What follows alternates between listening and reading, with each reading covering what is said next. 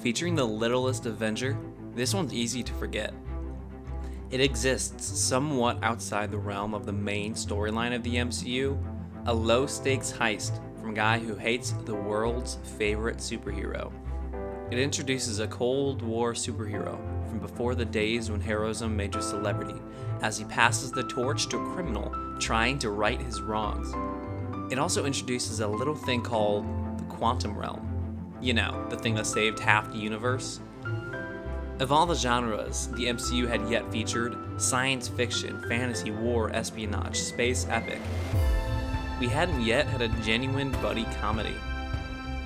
With the writing team of Adam McKay and Paul Rudd, what other type of movie would Ant Man be? Well, as it turns out, a pretty thrilling heist movie as well.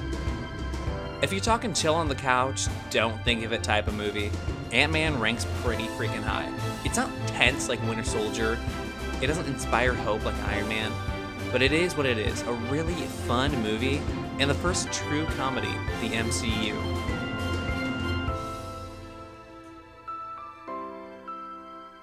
Thanks for coming back to the Wrong Opinion MCU rewatch.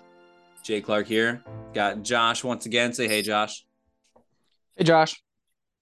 BJ made that same joke and he thought it was so funny. You guys are all the same. So Ant Man, it's hilarious. It's fun. What do you think about it? Uh, I thought it was hilarious. It was fun.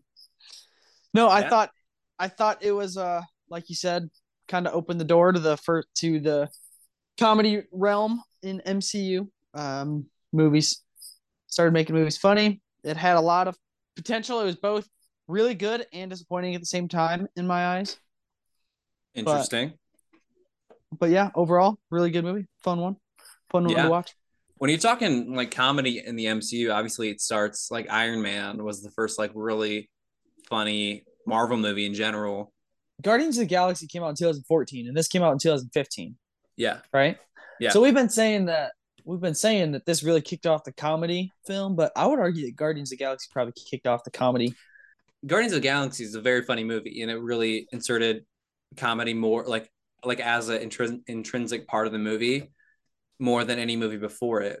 But if you're labeling okay, that a yeah. genre, it's not a comedy film, right? I would, yeah, I would agree. Yeah, like if you sense. if you're just saying this is one movie, that's a space epic, right? It's a funny space epic. This is a comedy, right? Yeah, I would. That makes sense because that as funny. I think Guardians of Galaxy personally is funnier, but it had more. Epic, it's got the tropes, right? Like, it's got yeah, the comedic tropes, like you know, tropes of an actual comedy movie, not just like funny parts in a in a superhero movie.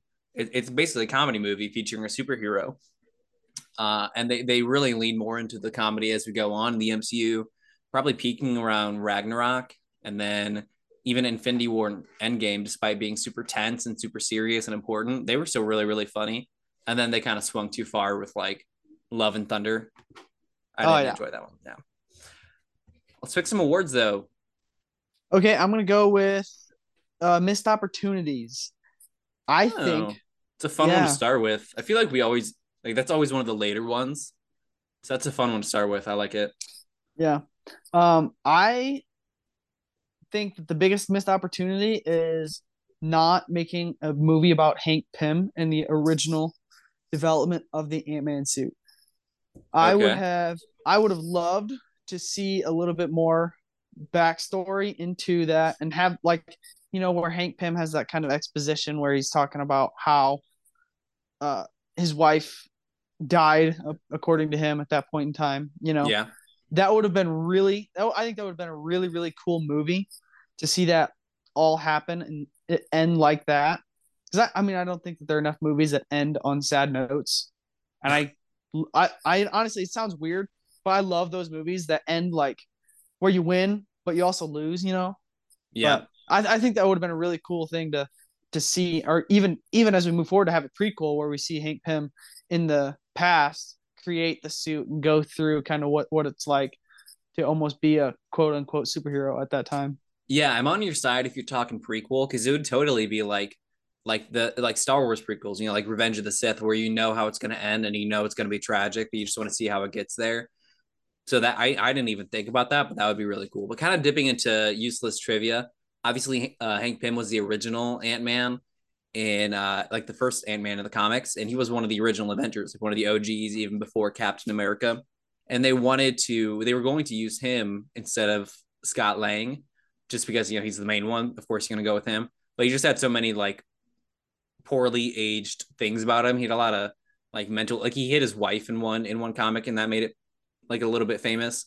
So they were just kind of want to to avoid that storyline altogether, which you know makes sense. Whatever. Obviously, could have just not included that storyline. That'd be fine. But this was in production since like 2004. Uh, obviously, before the MCU by Edgar Wright, and then once the MCU started popping around, he wanted to um, make it like unique, like separate from the MCU. And Marvel didn't want that at all. They're like done making movies not in the MCU. So Edgar Wright stepped away. They still used a little bit of the script, but totally changed everything, including using Hank Pym and deep, delving deeper into his backstory. Um, that was I, I definitely digress there, but I really like the idea of having some kind of prequel. I think it would definitely be better as a prequel rather than like if they would have started with Hank Pym, you know, in the past before this movie. Yeah, I guess, I guess you are right. That would, but either way, I think it would have been. I think it was a missed opportunity to not have that story in there at some point. I've I've got three missed opportunities. Um, first off, Mitchell Carson. He's the guy that Pym punches in the face at the beginning. So he makes out with some Pym particles at the end, and then it's never mentioned again. They actually filmed a like a, a, a closure kind of scene just in case Feige ended up wanting it. But then he decided to leave it ambiguous, just let him get away with particles, so they like have the option the the option to delve into it later. But they never did. That's kind of a missed opportunity. Just you know, some guy, super powerful Pym particles. Don't know what you can do with them. But I I think the biggest missed opportunity with this, they kind of Yellow Jacket Darren Cross was kind of like an amalgam of different characters. And I really like this villain totally sucked. He was not engaging at all. I didn't like him at all the fact that they did that made a, a new boring character instead of using an exciting established villain, especially somebody like Justin Hammer. Justin Hammer would be a great fit for this movie in that place. What do you think about that? I know you like I, Justin Hammer. I didn't even think about that, but that would have been absolutely awesome. Yeah, especially totally would have fit, right? Yeah, especially because when we talked about Iron Man 2, we talked about how a missed opportunity was not using Justin Hammer more. Yeah. In future movies, and that would have been such a cool like to see him like get out of jail, and the yeah. first thing he does was you know again similar thing where he's not necessarily trying to be a villain but ends up becoming a villain. That would have been yeah. that would have been awesome. I mean, it would have been rehashing the same story basically, but like, you know, it's fine. They would do the same story all the time. And it's not like he would have to break out of jail even. Like, it's been five years since Iron Man 2. He probably wouldn't be in that much trouble for what he did in Iron Man 2. Yeah, he probably he could just get out on parole or something. Like, yeah, it like he maybe does a year or two, but he, he like, yeah, he didn't, you know, kill anybody or whatever. Uh, and then my last missed opportunity, the fact that they didn't end the movie with Scott whacking Yellow Jacket into the bug, the bug zapper, just that anti anticlimactic, that would have been so so funny. I don't know that's a real missed opportunity because it would have been a really disappointing ending, obviously, but that would have been really really funny. That would have. Uh, I'm gonna go with the Let's go to Captain Marvel Award for the character that inexplicably didn't help save the world. So I think this movie is really important for making that award like not exist anymore in the MCU. Because you could you could kind of say any of the Avengers, right? Like they should have helped out. But this is really the first movie that where they start to mention why the movie that we're watching is a solo movie. Like Hank doesn't trust Stark or the rest of the Avengers, so they're not there. It's like boom. Like, I, like we don't, they're not going to be in the movie because that character doesn't want them there. And then Far From mm-hmm. Home kind of did that too pretty well. But especially in phase two, even a little bit in phase one, that was kind of an issue of like, where are all these other superheroes?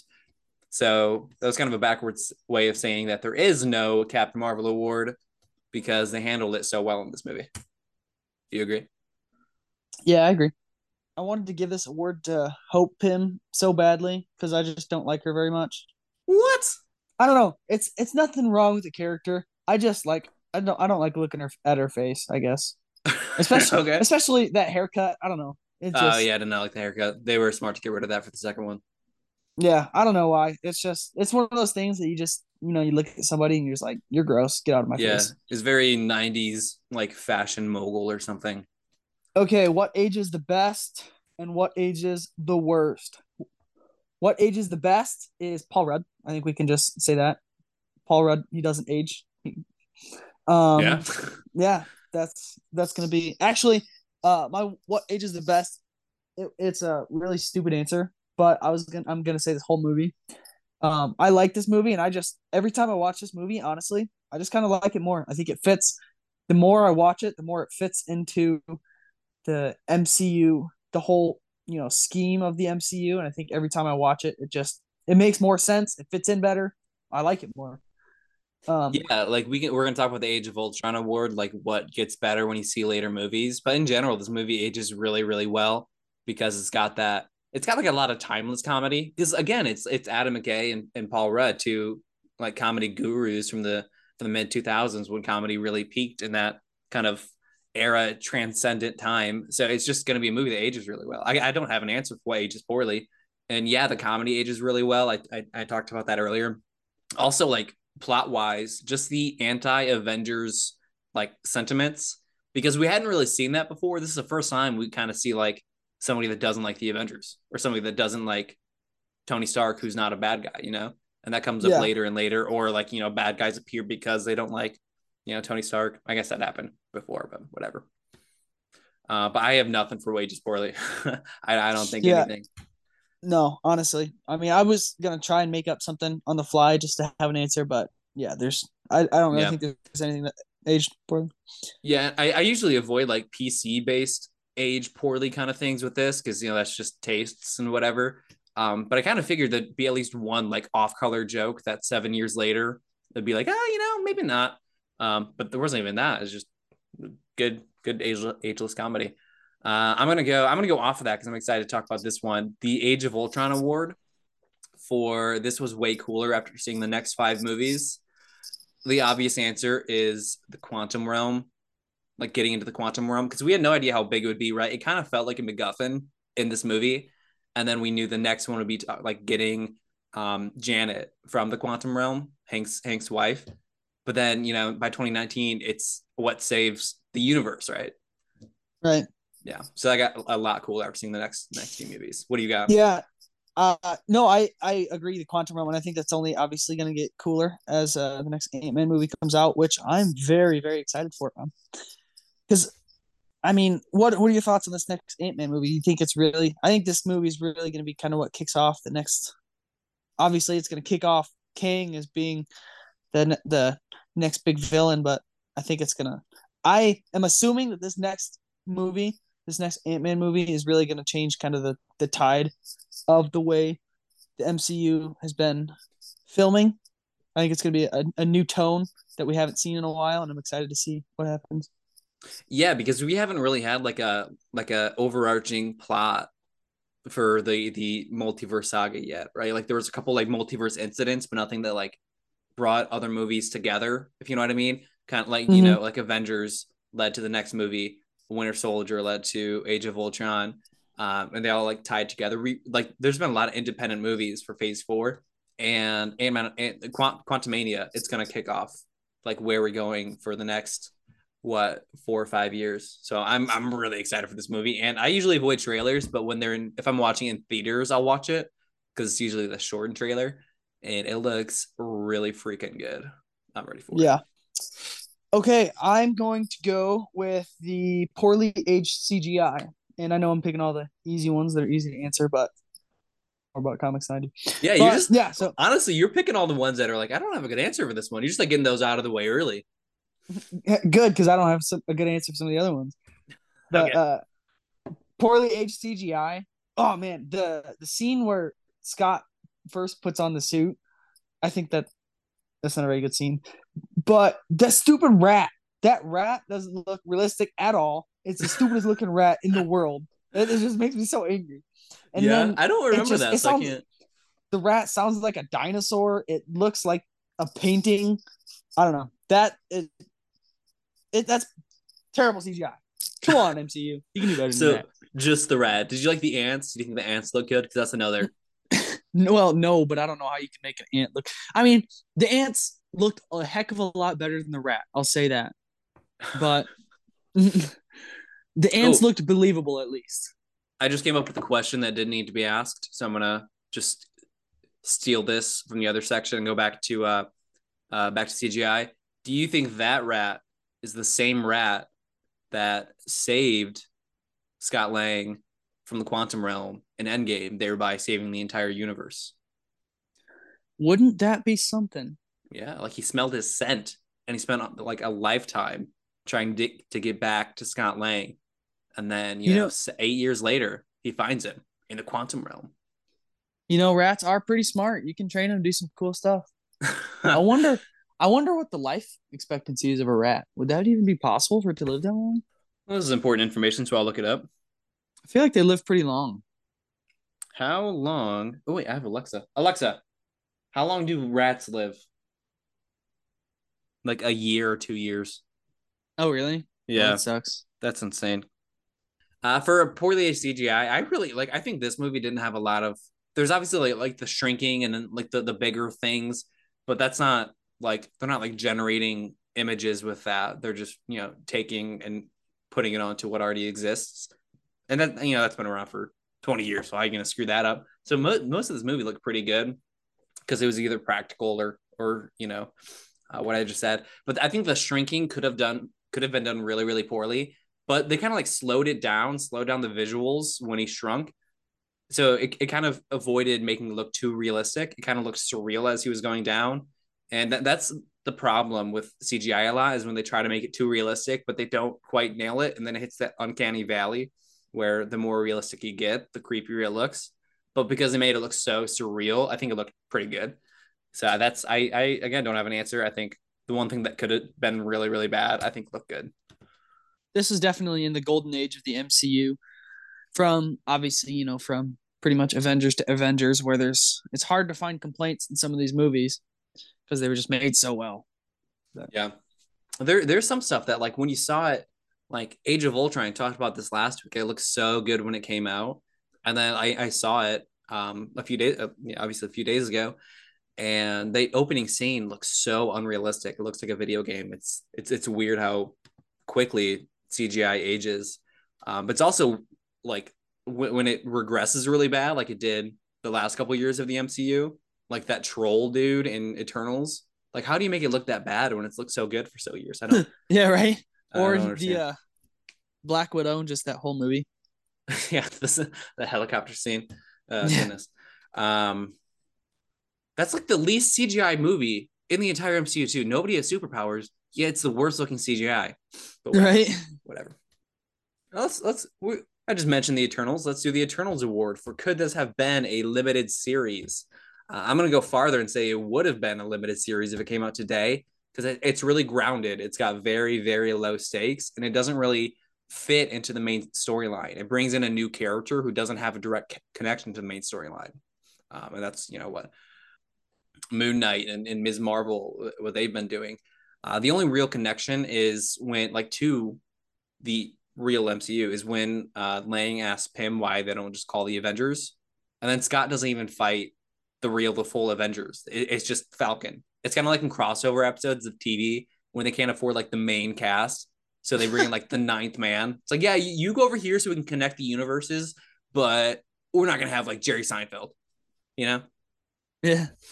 What do you think? Could it have been a limited series?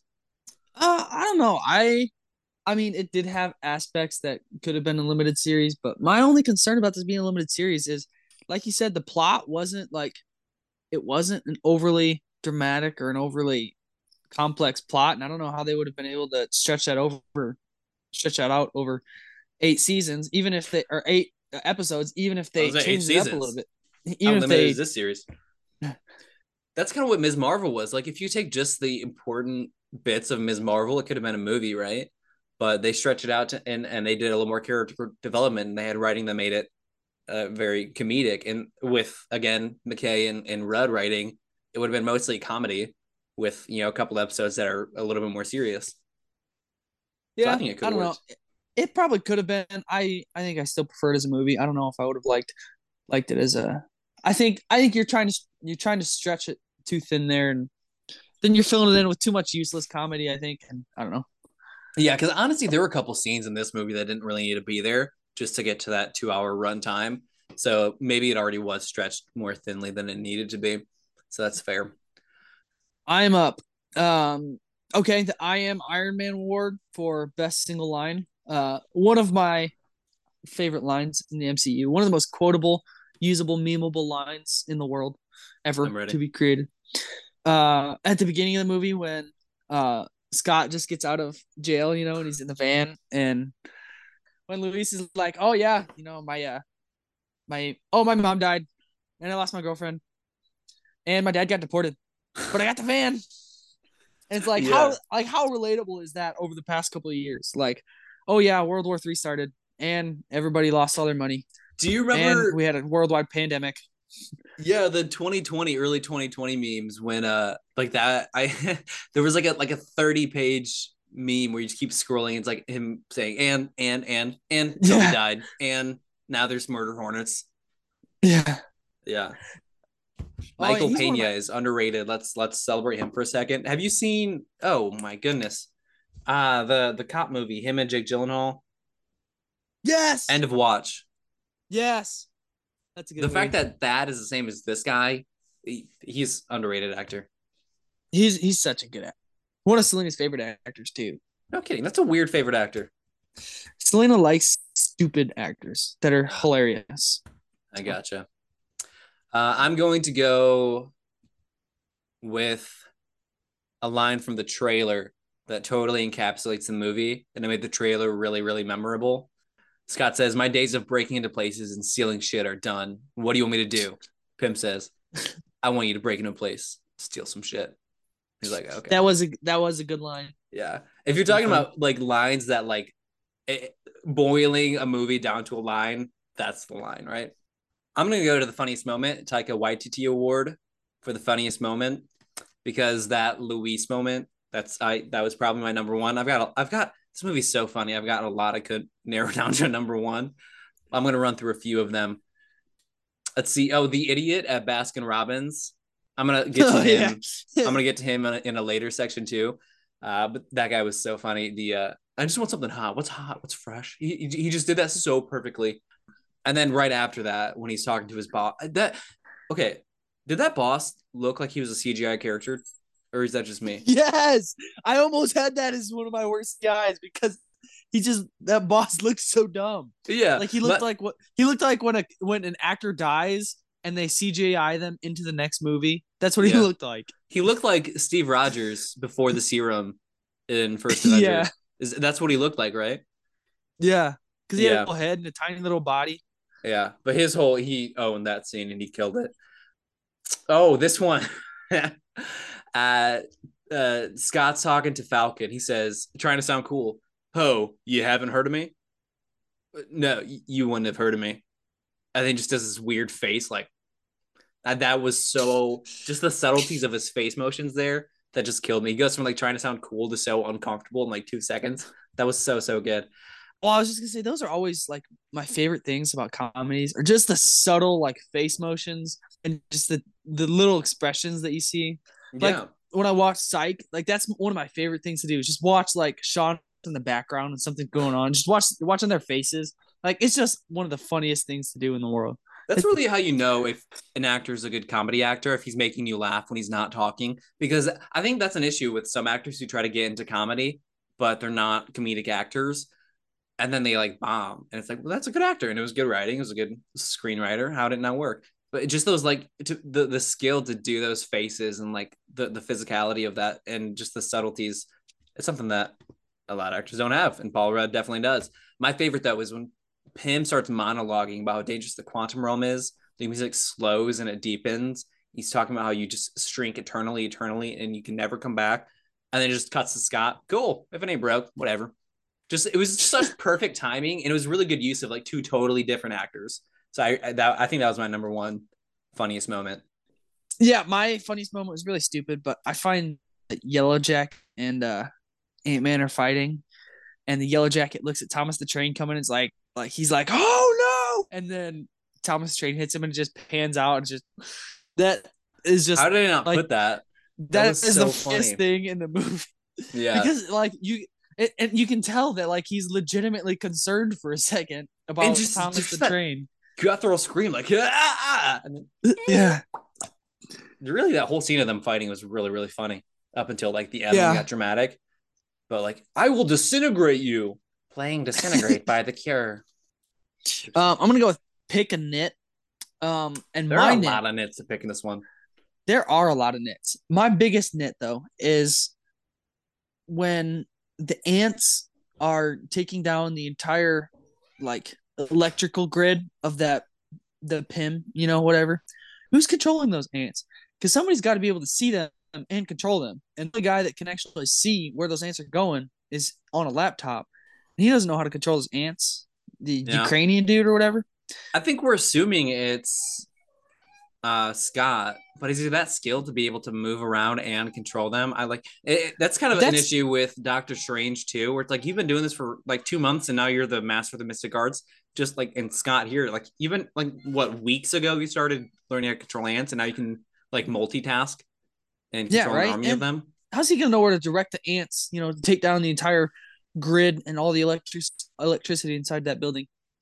That's just my Yeah. little nit to pick. Yeah, Like- honestly, it would have made more sense if they figured out a way to do it to like code it. Like Hank was stuck in his ways, like he had to do it in the ear and just control them. And then Scott's like, well, why can't we just like do it on a computer program? And then the Ukrainian dude or whatever, Russian dude, he's like, oh, I make program, and then he's controlling them. That would make more sense. It'd be, it might be a little lazy, but it's way less lazier than just not explaining who's controlling them. So that, that's a good nit. Do you have any There's more a lot nits want? but Do you have any more nits? Because I've got a bunch of nits that I want to steal. Any you're excited just about? go. Just go. I want to hear right. your nits. Now there's a lot of nits in regards to the logic of shrinking, like how like the, the tank is in his pocket, right? It should be the weight of the tank, right? Based on the fact that Scott can punch with the the the, the force of a of a real Yeah. size person, right? That's the idea that you're just Yeah. shrinking the molecules. But I, the, it's a superhero movie. I don't care about that nit at all. That's just one that we got to talk about because everybody talks about it. Uh, to the real nits though, Hank Pym sounds like such a huge freaking dork every time he's using military terms to like lead the ants. It's so cringy. I did not like it's it's so weird. I didn't. I thought I don't really like him in this movie, honestly, at all. I I think he always sounds really cringy, and Yeah. I think he always sounds like forced. I think not they did the I mean Michael Douglas obviously amazing. I think they did the character pretty well at being unlikable because he's an unlikable character in the comics. And he's not necessarily heroic at all, right? Like do you think he's a hero? He's trying to save his his wife and then he's you know he's trying to save the world too. So Yeah, in that it's sense just. he is. I mean, but you, you just don't get that hero- heroic vibe from him, you know what I mean? yeah, you just you don't get a very authentic vibe. Like everything just feels forced about him. Like like obviously, yes, the character. I just I don't know. I think the act. I think his acting was subpar in this movie for a guy Okay. that gen for the guy that generally does a really good job in a lot of his movies. I didn't really like the way he acted in this movie. Okay. I think that's sometimes an issue with the older actors when they get into the MCU. They're playing totally different roles and styles than they're used to. Like Robert Redford didn't really fit into the Winter Soldier, into that vibe, but he was, I still loved him and he was really good. I don't know. Maybe I'm just biased because I love the actor so much. Um, but I, I, I liked, I like Douglas in this one. Uh, a couple more nits. Scott's bringing out of the police station. Pym is like racing, like you got to get out. We got to go. We got to go. We got to go if he just stayed tiny, he could have like hid under a leaf outside of the police station. No one would ever find him. What what is the rush, man? That's a good question. This one always bothered me. Darren is testing on sheep. She says, "Oh, I thought we were doing mice." And he's like, "What's the difference?" And I, I understand it's supposed to make him sound like more of a bad guy, like he's cold-hearted, just a sheep. But like logically, why would you use sheep? That's got to be like literally a thousand times more expensive than a mouse. Right? know That's what I what I, mean? thought. Like when it came out, I'm like, or when I watched that, that's one of those things that I'm like, why didn't he just use a chicken? Like, why do you why do you use it? I don't know. I thought chicken and not mouse. I thought it.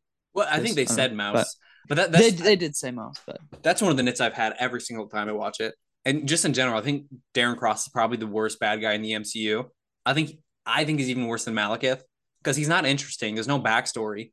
A good a good bad guy is either like super cool, right? Like Hela and Ronan, or they have redeeming qualities that make you like him, like Thanos and Loki. He is neither. yeah, no, he's uh everything about him as a bad guy just sucked. And his whole backstory with Hank, like, it was so overly dramatic and just whiny almost. He's so he's so whiny about everything. Like, dude, just get over it. Don't know, Yeah, guess- and they throw in the just- and they yeah they throw in the like the changed brain chemistry or whatever like this it's just such a lazy way to yeah. It wasn't Just developed. I think it was just lazy, and like it's not affecting. Like, are we supposed to assume then it's going to affect Scott eventually? But it, they just, I don't know. It, it was lazy. There's another moment I always think about when Hope she has the mind controlling ant thing on, and then she's like trying to be super. It's all serious. It's dark. She covers the lamp with ants, and then Pym's like, "No, stop!" Like it, she's not doing anything dangerous. What are you freaking out about? It was such a bizarre scene in general. Like, did she think she was being cool or intimidating? And why was he scared? I don't, I don't get that scene. That was a really weird scene because you know that's kind of a classic scene. Like somebody's like using their power and like like uh X three. You know when um Jean is breaking down the thing and holds it close the the, the mutant deep power rising thing and holds it close to Magneto. He's like, stop. That's just a classic superhero scene. But there was no danger here. You're covering a freaking lamp. It's good. Probably gonna burn all his little ants. oh, that was my That's little ant. How did how did Hank get those bullet ants from South America? Like he got a ton of those. There's another. There's a lot of scenes where ants just come out of nowhere, and where are you getting these, bud? I don't. I don't. I don't know. Um, I think that's just one of those things that we're supposed to not think about, but that's why we have this podcast. Uh, so Scott fought. I got so many nits. I'm sorry, Ant Man, because I love you so much. Scott fought Falcon. They got whatever they were looking for. Why did they wait? Why why did Scott wait till he got home to reveal that he actually got it? That's something I always hate in movies. Like they just assume nobody speaks until the action is over. You know what I mean? Yeah. Like like they're thinking like he didn't get it. He just fought him for no reason. That was so reckless. And then hey, I actually got it. He would have said that when he's coming out, right? I don't understand that. Last one, Yellow Jacket suits up in like three seconds. There's no way he's getting that on too quick that quickly. That's what I thought about Hank in the or not Hank, uh Ant Man. That's that's the, good too. In the in the jail in the, cell. Yeah, in the jail cell. Like the dude is right around the corner and he hasn't even started putting it on. How does he put it on so fast? This is a 10 second countdown. I can't put pants on in 10 seconds. I can put on a I whole freaking suit that he's put on one time. Seconds.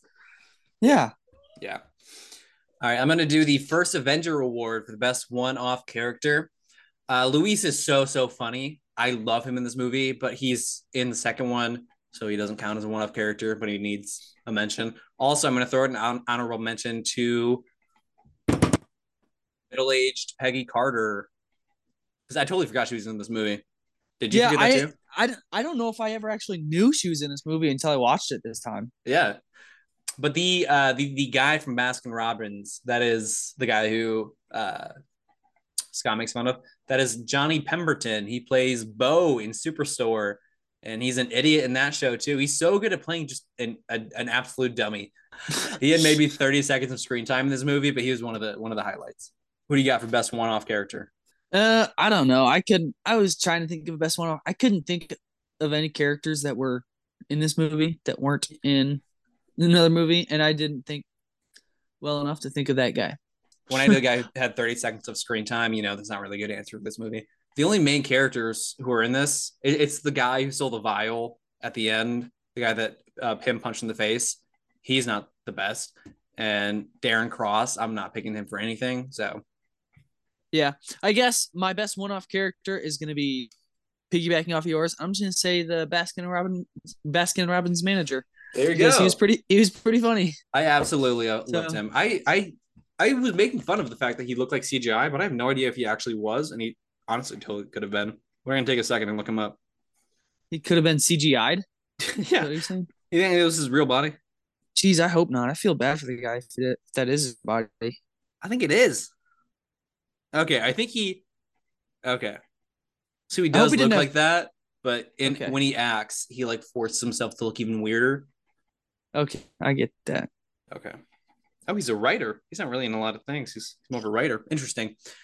I got to think about this one. I couldn't when I was watching. I couldn't think. Uh, I I never was able to write down a Hawkeye award for most ins- most unexpectedly inspiring moment.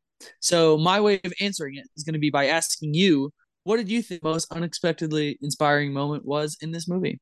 Luis saying, "I love it when he gets cocky."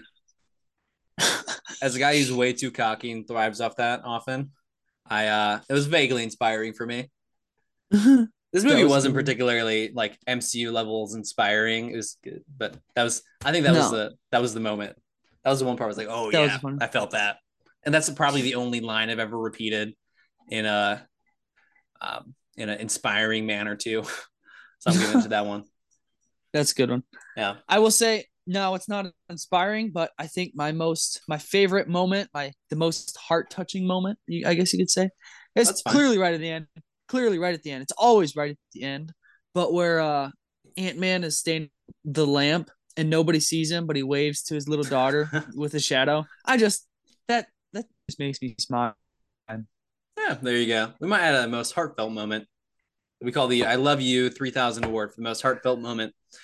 Uh, I'm gonna go with the. I'm interested in how you answer this one. The Ragnarok Award for the character of cinematic peak. Uh, I'm gonna I'm gonna let you go first because I just want to see what you say because I think mine might. I think I think mine is gonna get overridden with the new movie, but I'm gonna say Ant Man. I think that this okay, is that's what I said. Awesome. I, I I was I thought I was going out on a limb saying this, but I, I did better too. in this. I thought he was better in this movie than any other movie, and I think it's mostly because of the style of the movie. Because yeah. Paul Rudd is he's such a comedy guy, and none of the other movies that he's in are true comedies. And in this movie, this movie, it is so it just fits better. All of his other well, movies, he's comic relief, right? Yeah, but this is exactly. a comedy, so he's he's he's yeah. shining, he's owning it, right? Yeah, exactly. And yeah. I I'm really excited to see where this new movie goes and whether they leverage that or whether they really make him more of a you know Thor Ragnarok kind of character where it's hilarious but also deeply emotional and heartfelt. I'm yeah, really excited because because Paul Rudd can't he can definitely do that. I think Paul Rudd is one of the better actors of our age, I guess our age, our parents' age, and I think I'm he's old. But uh, I am I'm very excited to see where that goes. I think he'd be I think he could be multi-time Oscar winner if he went for dramatic roles. I think he's a guy who's happy with the amount of money he made and happy with doing comedies and doing fun things. He's that, he's the kind of like Sam Rockwell did most of comedy later in his life. He's like, you know, I'm gonna start doing drama, and he won a bunch of awards for it. I think Paul yeah. Rudd could be the same thing. And that's um, why that's one of the reasons I love Paul Rudd so much. Is like he just seems like a real down to earth, like content guy where he's like, I'm gonna do what I'm gonna do, whatever. Yeah, I, I see what you're saying. He, he, doesn't make waves. He's everybody loves him. Yeah. Have you ever seen the the bit he does on Conan? Uh, you're gonna have to remind me. I th- it, it I think so. Uh, you probably I, know what I'm talking about. Every time he's on Conan, it's been decades now. Two, I think three shows of that Conan hosted. It's been that long. Uh, every time he's promoting a movie, he's like, "We got a new trailer for the movie." And then every single time it's the same clip from some random movie in 1988 of some kid falling down a hill. I have not seen. You gotta that. watch. There's like a montage of, of, of like several run several run around, and this is one of the movies where he showed a fake trailer and then just being that. Uh, yeah, I, I don't usually think first outings can be peaks, but I think here he shined because he was the main focus, whereas Ant Man and the Wasp they intentionally focused more on the Wasp, and then he was also a little more fine tuned there as a superhero like here, he's he's sloppy. He's masquerading basically as a superhero. He's just a cat burglar. And also, like he's got kind of like an inferiority complex. I think when he teams up with the Avengers because they're all Avengers and he's just some guy, you know. Um, yeah. So I, I think he I think he definitely peaks here, and maybe he'll peak later in the next one. We'll see. Do you think? I don't think anybody else really peaked. Do you? No, I don't. I mean, I don't think there are very many other people that can peak. Obviously, uh, hope. Maybe obviously hope didn't peak she was a lot better. Uh, yeah, Hope and Hank definitely peaked later. I think you could say Luis peaked. He's a little too low level to be like, yo, this guy's peaking here versus here. He's a secondary character. Outside I don't know. I, I, mean, I guess you could say that. I would I would say Luis peaked in the second movie when really? he was run when, when he's running his business. Actually, you know what? I totally forgot about that that uh that storyline of him running his little business and just like having a panic attack because they're out of money. Yeah, yeah he peaks in the second. I love. You're it. right. When he's when he's freaking out because he got an undercarriage wash. it's, it's just so fun. Uh, the, the, uh, we'll talk about the movie there. That's that's good. Um, okay, I'm gonna go with uh cheesiest fight scene or slash best fight scene, and this was definitely. I, I mean, we already talked about it, but the end fight scene between Ant Man and Yellow Jacket just because it was like dramatic and then all of a sudden hilarious. Yeah. And then all of a sudden dramatic and really stupid because Yellow Jacket was just ridiculous. And then it was hilarious again. The I mean, the, the, that scene was so unbelievably cheesy, but it was done like almost as much for humor as for plot. So it kind of worked. Like the fact that they undercut it so consistently with the humor kind of made it more cheesy, but the fact that it was so funny made the cheesiness okay. Yeah. You know what I mean? It, yeah, exactly. The stakes didn't feel real. Like I don't think there was any actual belief that he was going to be stuck in the quantum realm.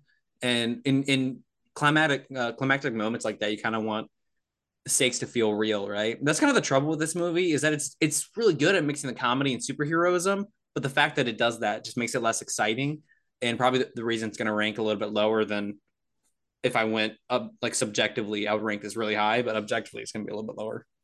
Yeah, and that, that fight scene kind of encapsulated that. Yeah, and that's kind of what I was getting at when I said at, at the beginning that I really loved it, but it's also kind of disappointing because it was like I love this movie. Like I love watching this movie. I'd watch this movie again. But you know, honestly, in, in the grand scheme of things, it's one of those ones that you know it's fun to watch. It's a great movie, but it, it's not. It, it doesn't like pull you in all these different directions and you know cause you to sit on the front of your seat like some of these other movies will. Yeah, I think it's one of the best movies to like. I don't know if you're just trying to pick a movie without like going through the entire thing if you're just like, I just want to enjoy the next two hours, like this is probably one of the one of the top movies just because it is so funny and it's it's it's a little cheesy, but it's enjoyable. Um, yeah. For best fight scenes, I mean, it doesn't really have that many cool fights, but it's not it's not an action movie; it's a heist movie. So the heist action scenes are they're so fun and they're really really good at being in the genre kind of like how yeah. Multiverse of Madness was perfect at like emulating a horror movie. Like it's not an actual horror movie; it's a superhero movie, but it emulates a, a horror movie with the classic tropes. This did that with heist films, and I would say like even more so, like it actually is a heist film. Uh, it's got you know the quick cuts, the exciting music, um, flashbacks. They they stay to plan with with the visuals, and then everything goes wrong, and then they figure it out, and there's a big twist to make it work. Like this tank is yeah. real, whatever he said, is is really good at that.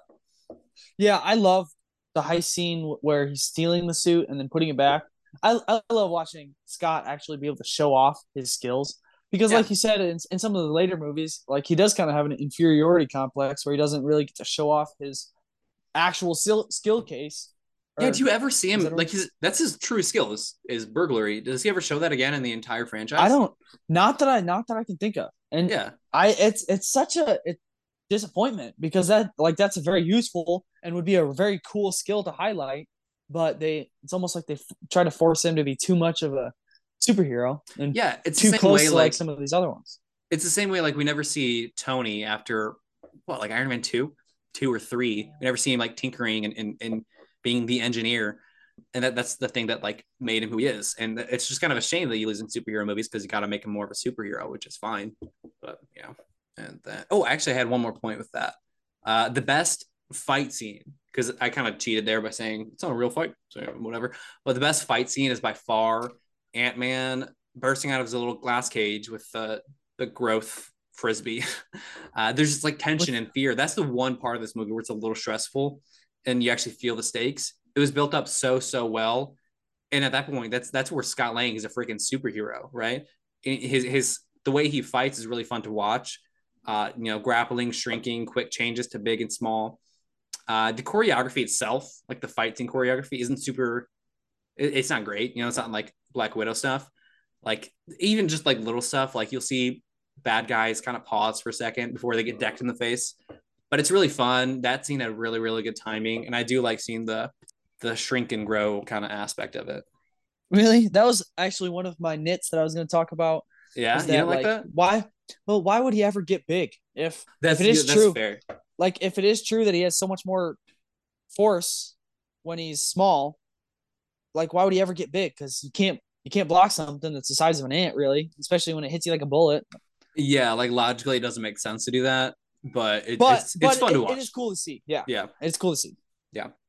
Uh, we've got, I'm going to do She-Hulk Award for questions, for answers to questions that don't need to be asked. So the Hydra guy that Darren sold to, that ran away with the um, the one vial of, of the Pym particles. Did he do anything with that? My thought, I think that's one of the many like little mini Avenger series, those little adventures that I wish we would have seen in like just a, a limited series no like overarching plot. I said this last week, but set between Age of Ultron and Civil War. I just wish we had some kind of series about that. And that would be like one episode, one quick episode. Even if we're like an animated, like you know, like what if? If we're just an Yeah. animated series, I would enjoy that. That would that'd be a cool way to like start incorporating some of these specials, you know, that they're gonna do.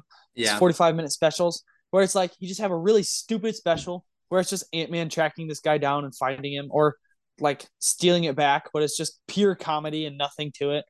My answer to a question that doesn't need to be asked is so all of these ants, you know, where do they come from? Well, I think I think that Hank Pym, um, being the weird mastermind that he is, Yeah. has spent and just a just a freaking weirdo. I think he's been traveling the world studying ants ever since his wife left or ever since his wife, you know, died. Shrunk. Yeah, shrunk. Um, I think that he's been researching ants and has become a biologist and he's traveling the world looking for the best way to find exclusively ants to use as his personal military. And I think because he has such a big giant house, he also hired the termites. Well, not I guess not hired. He, He, took he over the hired termites. termites. No, he didn't hire them because he didn't pay him.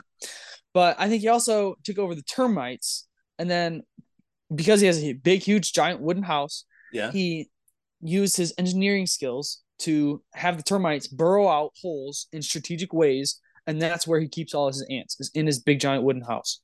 You thought about that one. That was good. Yep. that was a genius. I had one actually thought that popped up during that when I said she shrunk. That leads to another answer to a question that doesn't need to be asked. So the quantum realm, it's it's just this, you know, you shrink and then you go there. First of all, I don't really understand how that works. Does it like take you to a different dimension or you just shrunk it? So if you if I shrunk right here all the way to the quantum realm and then a nuclear bomb went off right here, would I die? Or am I in a different separate universe? That is a good question. Yeah, I don't now, know. now I don't have an answer another for that one. now another my another question of mine is, you know, those tardigrades, those like sea bears, where he's like in the quantum realm and he, he sees. Oh maybe yeah, it's not okay. this yeah. movie. I Well, think you that's can in the see- second one, but yeah. Yeah, well, you can see those in on a microscope. So why are those in the quantum realm? Maybe like they the were quantum realm was supposed to be the quantum realm was supposed to be like smaller than an atom, but those Yeah. aren't smaller than an atom.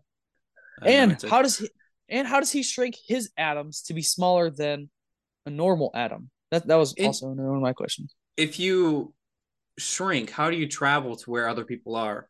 So if if Janet shrunk over the ocean, would she be still shrunken over there? And if I shrink here, how would I go see her? Yeah, there's got to I, be I think some. it's just gotta take it a different to like when they say quantum realm, it just it travels, it it brings you to another universe. That's gotta be what I mean. It's the quantum realm is very confusing. that's because it's not real. Ah, most fake Yeah. things are confusing. Last one we got Infinity Saga Award for the most frustrating MacGuffin. I think the obvious one is um the the the little vials that they have. You know, the vials of um the Pym particles that they go to the the building to destroy. Because the point of this movie ultimately is to introduce Scott Lang and then introduce the quantum realm. It's just those two things, and everything else is details. So the classic MacGuffin is the the little vials but way worse, way more frustrating was whatever little thing he stole from the Avengers complex. What was that? I don't even know what it was for. It was I don't. literally I honestly don't know. yeah. I I think I mean, probably mentioned I- it in passing. Yeah, I I kind of assume that I just missed that, but I don't I don't know what that was. Yeah, I don't know. It, they, it's just literally like it, he he I says. think- he I think they refer to it as a piece of technology. Is- Yeah, It- we need this one final thing to make this work. Like what? What to do? It was literally just a box that existed so that Scott could fight an Avenger and then eventually be introduced in Civil War. All right, it is time for boom useless trivia. So Adam McKay and Paul Rudd, they loved Falcon so much after they saw Winter Soldier together. So th- those two wrote the movie. Um, they they love that character so much they like begged to have him included, and that's why he's the one that Ant Man fights. And really, it's the character that makes the most sense too. So it, it worked out pretty well. Uh, they didn't really need Paul Rudd to get to like beef up for this movie. He's not like a character like Thor, or Cap, who really needs to look that swole. Just you know, kind of look thin to look like a, a Cap burglar. But he he he did anyway. Got in really good shape, and he got so jacked that they had to alter the size of the suit. and that's really funny. Really? And then they That added is the funny. shirtless scene too for good measure. Because Uh, you have you ha- you have to have a shirtless scene in a superhero movie. It's not a superhero movie without a shirtless scene. is there any male superhero that didn't have a shirtless scene in their introductory movie? Because even Edward think- Norton did. Uh, Mark Ruffalo never did, but Edward Norton did. Right. I don't think I don't think uh Sam did. That's true. And you know what? Ba- Mark Ruffalo did have a few shirtless scenes. It wasn't showing it off. It was just after he shrunk down the Hulk, he saw his, you know, hairy chest. But yeah, uh, Anthony Mackie, Sam Wilson, no, no shirtless scene. Uh, that's a huge missed opportunity. Everybody does, you know, special. Uh, Darren Cross said that the Pym particles are quote tales to astonish. That is the name of the series that introduced Ant Man in 1962. Is Tales to Astonish? I think number 27. Uh, and then within months, he was an Avenger, one of the founding Avengers, along with Thor, Hulk, Iron Man, and Wasp. I think that's it. Garrett Morris was the comedian. Uh, he was in the cab when Scott fell onto his roof when Scott first was getting used to the suit. Um, Garrett Morris was technically the first person ever to play Ant Man as part of an SNL skit in the 70s, I think 79. Did you know that one? I didn't. I did not. I don't know any of these, dude. There you go. Uh, this one's really funny. The day they filmed the sh- the the sheep shrinking scene, the caterer just happened to bring lamb chops for food, and the cat said it was really awkward. Uh, one of the potential buyers that Cross hosts in the beginning of the movie, he has a Ten Rings tattoo. Of course, Ten Rings being the group that um, kidnapped Tony, and then we see again in Shang Chi. Shang Chi. I did So- not know that the Ten Rings group was the group that kidnapped Tony. I think they were Yeah. separate from the Shang-Chi Ten Rings, but yeah, they, they say explicitly in, in Iron Man, we are the Ten Rings. Darren Cross in the comics didn't become Yellow Jacket until 2016, a year after this movie released, probably influenced by the MCU's trajectory, as happens a lot. Uh, but Yellow Jacket was an alias used by a few different characters, the first of which was Hank Pym, who's also Giant Man, Goliath, of course, Ant Man. That is interesting. I did not know that Hank Pym had different aliases. yeah with the different costumes often and then obviously a lot of people have been all those different characters big question can you skip it in your mcu rewatch you go first Can you skip it? Uh, that is a good question. I would probably say you can skip it. You can, but you can't. The only, really, the only thing it serves to introduce is that really means something significant aside from introducing Ant Man is the quantum realm. Uh, that becomes more important later, but that is also mo- more heavily introduced, obviously, in the second movie. So I don't think this movie adds anything aside from the introduction of Scott Lang. Hmm. I don't think this movie adds anything that you absolutely need to see. see yeah i i had a like i had trouble with this one because on one hand you can totally get from point a to point b without it it's not part of the main storyline of the mcu you'd be kind of confused about his role in civil war but you'd be fine at the end of the day but more importantly you can't you can't really get to the next ant-man without this one i just think you'd be missing too many there'd be too many holes uh, if you don't watch that one you don't understand the quantum realm and endgame so in a weird way it's kind of unskippable even though it doesn't really feel like that so it's kind of like i don't know on a scale of 1 to 10 it's like a like a 6 need to rewatch is that fair Yeah, yeah. It's it's like you need you kind of need to watch it to watch the second one to watch Ant Man and the Wasp, but Ant Man and the Wasp is the one that you really need to watch before. Yeah, Uh, and I felt weird Infinity saying War. that because you figure like every sequel or every movie that has a sequel, you need to watch the first one first to get to the sequel. Yeah, that's not necessarily true. You can start you can start in Avengers for your Captain America viewing, and you can get to Winter Soldier without having seen the first Avenger. You can see Multiverse of Madness without having seen Doctor Strange. So I, I just think this one is too important for the trajectory of the second one. But I I think ah, I, I'm caught in the middle of this one. I think six out of ten is fine. So six out of uh, six out of ten, you cannot skip it. Is that what you're saying? Maybe four out of ten you cannot. Between four and six, both can and can't so skip. five.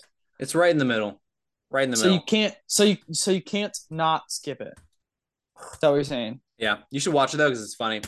Biggest question though, where does it rank? We got four levels. Number one is Pantheon, awesome, dig it, and skippable. This doesn't mean skippable as in you don't need to rewatch it. It's skippable, skippable as in it sucks and you don't care about rewatching it. Where do you put it? Uh, I'm gonna put it in awesome category. I think it's uh definitely definitely not in the pantheon, but I would say it's better than Iron Man two and Thor or Iron Man three and Thor. It's one of those ones that it's it's fun to watch. If it had a if it had a better a better plot, better development of the villain, and just a, a better villain overall, maybe it could sneak into that pantheon, but it's not. But it's funny I sh- enough to be it's funny enough to be in the awesome. I struggled so much with this one because if it were awesome, it would be the lowest of the awesomes because it's not better than the Age of Ultron. And it, it really comes down to is it better or worse than Iron Man 3? This one's so tough because it's so removed from the main storyline, but it, it inserts itself into the most important plot of the entire franchise, the, the quantum realm. Because of that, it's it's vastly important now. By itself, it's hilarious and it's good, it's got a good plot, it's got a good helping of action. Not like the fight-based action that we're used to, something totally different, which is fun. Just in one movie, it, it brings two new genres into the MCU of course, the heist film and the mid 2000s comedy. And Paul Rudd is just perfectly cast and somehow fits really well amongst the godlike actors he shares the franchise with. Like when he's standing next to Chris Hemsworth and, and Chris Evans, it's like he he's he's fine. He's just a different character there. And it's got really low stakes. So it's tempting to rank it pretty low, but I love it. So it's hard to rank it that low. Um, so I settled on Dig It just because it's super enjoyable doesn't really mean that it needs to rank in the top half. So I got I got it in dig it right behind Iron Man 3, right above Thor. So you're saying that just because you really like it doesn't mean that you have to make it one of your favorite movies? There's uh, the, I'm going beyond favorite movies here. I think when you're ranking kind of be you, you kind of got to be a little more objective cuz like Iron Man 3 I like more than Winter Soldier, but it's not a better movie, right? Okay, I guess I was taking a completely different take on it. But yeah. I see I see where you're going. Yeah. Like I mean if if, if you're going completely objectively, yeah, I would say it's probably in the dig it because it's not the best. It's I would say it's probably middle of the road in terms of movie quality. It has it has some really cool things that they did and, and you know, but in the end it's you know, yeah. Yeah, it, it's you hit it's it on right the there.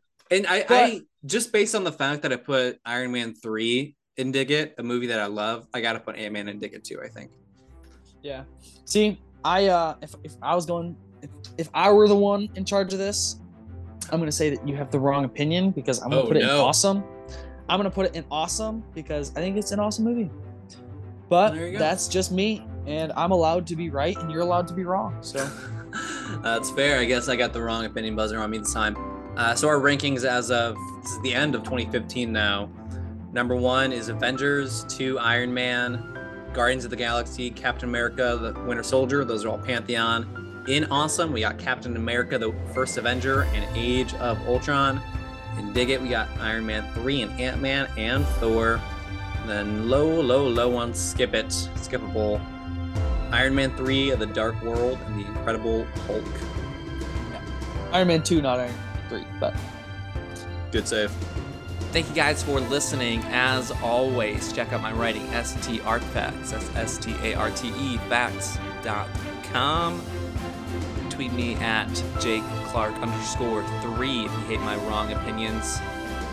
We'll be back next week talking about Civil War. We got Ricky Z back.